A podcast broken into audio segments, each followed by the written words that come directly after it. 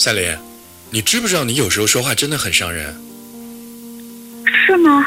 那你不觉得有时候是你自己太敏感了吗？我敏感，你知道我一天天在外面工作有多辛苦吗？我在外面要面对上司的数落，我本来以为回家之后你可以安慰我，但是呢，你却只在乎我今天有没有喝酒，下班之后去了哪里，是不是又喝酒了，是不是没有发工资，天天面对你这样的质问，我真的受够了。你受够了，那我呢？爱和关心本来就是要相互的，你对我呢？你知道我每次精心准备了饭菜之后，你就一通电话跟我说今晚你有应酬，我什么心情？我每次在家精心打扮等你回来，看到醉醺醺倒头就睡的你，我什么心情？对不起，我也是人，我也会累，我连自己都安慰不了，你觉得我又怎么来安慰你？那还不是因为我忙，我这么努力打拼，不是为了给你更好的生活，不是为了我们这个家吗？家，你眼里还有这个家吗？你除了加班就是应酬，我每周见你聊聊，只有我一个人守着的家，这还算家吗？玲玲，你就不能换位思考一下？你怎么就不替我想一想？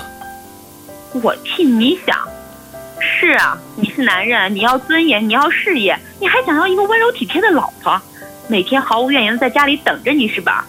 那你有没有替我想过向南？你有没有想过我想要什么？你想要什么？你就想要我陪着你，对不对？好，那我明天就把工作辞了，我每天就在家里陪着你，当个无业游民，然后我们俩都去喝西北风，这样你满意了吗？向南，你一定要这么极端吗？你知道我从来没有这样想过，我只是想你多陪陪我，难道错了吗？你没错，是我的错。是，如果我工作能力强一点，如果早一点升职，我何必这样？你说是不是？都是我没用，我没用。向南，你别这样好吗？你这样我会很心疼你的。琳琳，我知道是我对你要求太多了，你已经做得很好，是我不够好。我吧，曾经答应过你很多东西，但是现在没有一样做到。我说毕业三年之后，我们一定买自己的车，买自己的房，有一个像样的家。可可是现在呢，我们还是住在这个旧公寓里，车也是二手的。我真不知道自己还能做什么，有的时候我真的觉得自己很无力。我明明已经那么努力了，为什么总是得不到相应的回报？小南，你知道吗？在这三年里，我从来没有觉得我们的日子苦过。小公寓怎么了？这里每个角落都是我们精心布置的，都有着我们的回忆。没有车怎么了？当初我们骑着自行车上下班的时候，我也没有觉得辛苦。相反，我那时候觉得特别快乐，因为那个时候你一直都在，在我身边，所以我从来都没有觉得苦过。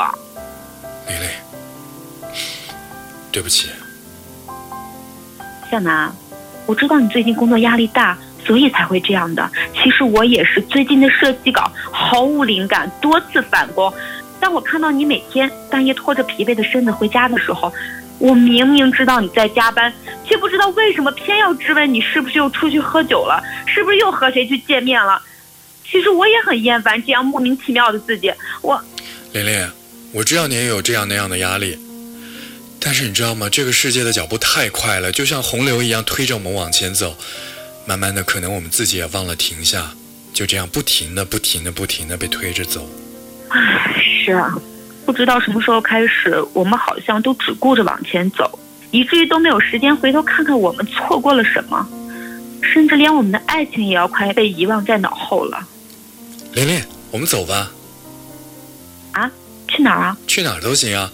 我们可以去第一次我们约会的公园，还可以去你一直想要试试的那家新的餐厅，或者去我们一直说要去的那个海边吧。不管哪里，只要你想，我们都去。向南，你，玲玲，我们不要再错过我们的人生了。当我们工作忙碌的时候，却连在一起的时间都没有了。好不容易有了相聚的时间，我们却在一直吵架，还有埋怨。所以我真的一点都不想浪费我们俩之间的时间了。我们应该好好珍惜，让每一分每一秒都成为我们新的回忆啊。嗯，小南，你说的对。那我们今天去后街那家餐厅去吃意大利面。然后一起去海边散个步，最后我们再去我们第一次约会那个公园骑自行车，好不好？我有好多好多事情想和你一起做呢。傻子，不急，我们还有好多的时间呢。下周、下下周、下个月、下下个月，就算我们再忙，总要留一两个给我们喘息的日子。我们就在那一天去吃想吃的、想做的，去玩想玩的，你说好不好？嗯，当然好了，只要和你一起，做什么都是好的。那还等什么？我们出发吧！嗯，走喽，出发喽！